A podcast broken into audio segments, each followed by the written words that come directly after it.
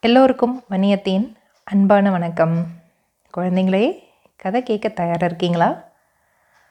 இன்றைக்கி என்ன கதை சொல்ல போகிறேன் தெரியுமா? இனிப்பான ஒரு கதையோடு வந்திருக்கேன்.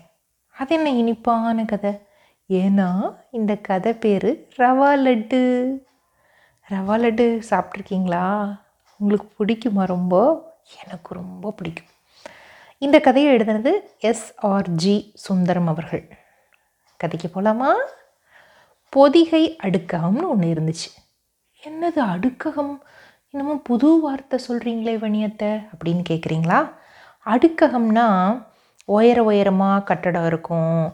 அதில் நிறைய வீடுகள் இருக்கும். அப்பார்ட்மெண்ட்ஸ் பிளாட்ஸ் அதுதான் தமிழில் அடுக்ககம்னு சொல்கிறாங்க அந்த அப்பார்ட்மெண்ட்டோட பேர் பொதிகை அடுக்ககம்.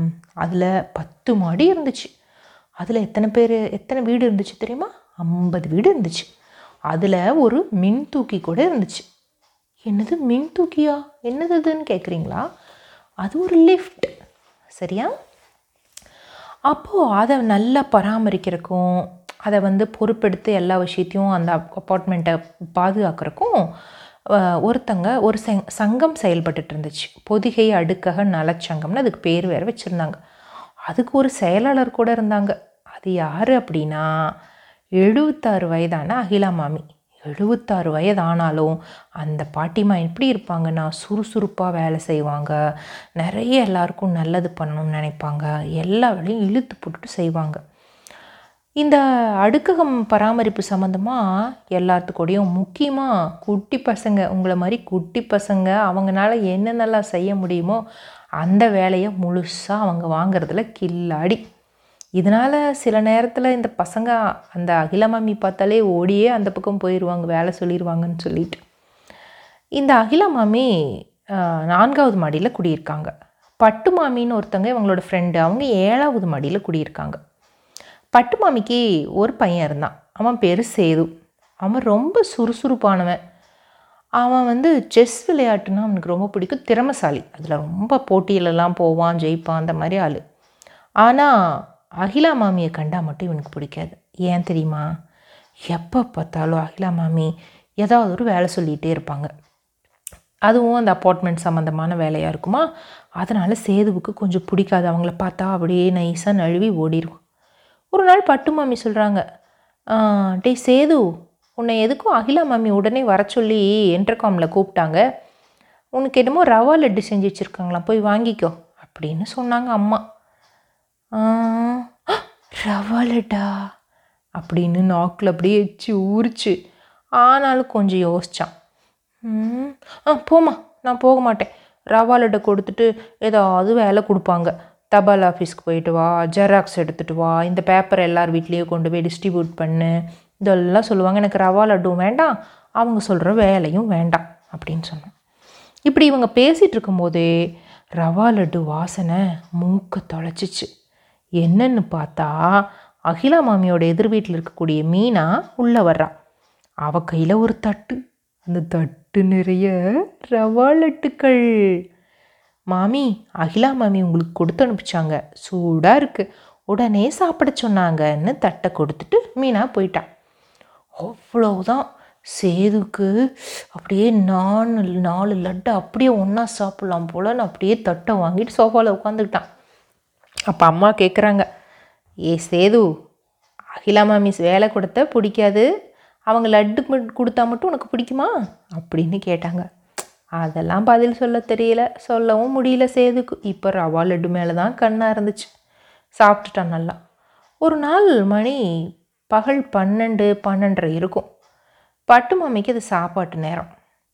அப்போது ஏதோ ஒரு ஒரு கார் வந்து இந்த அடுக்ககத்தில் நின்னது மாதிரி தெரிஞ்சிச்சு.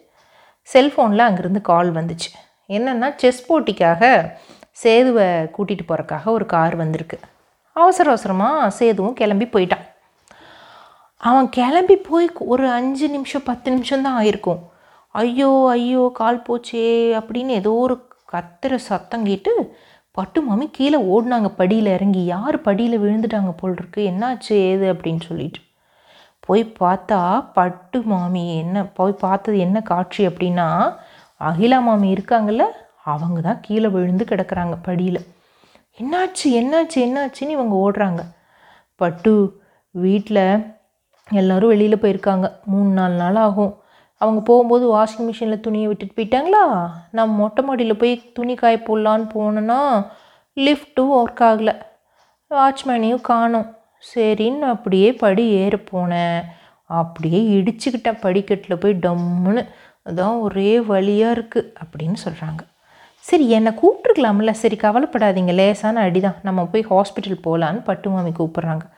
அகிலா மாமிக்கு ட்ரீட்மெண்ட் நடந்துச்சு கட்டு போட்டாங்க. மூணு நாள் ஹாஸ்பிட்டல் இருக்கணும்னு வேறு சொல்லிட்டாங்க. அந்த ஹாஸ்பிட்டல் ரொம்ப தூரமெல்லாம் கிடையாது.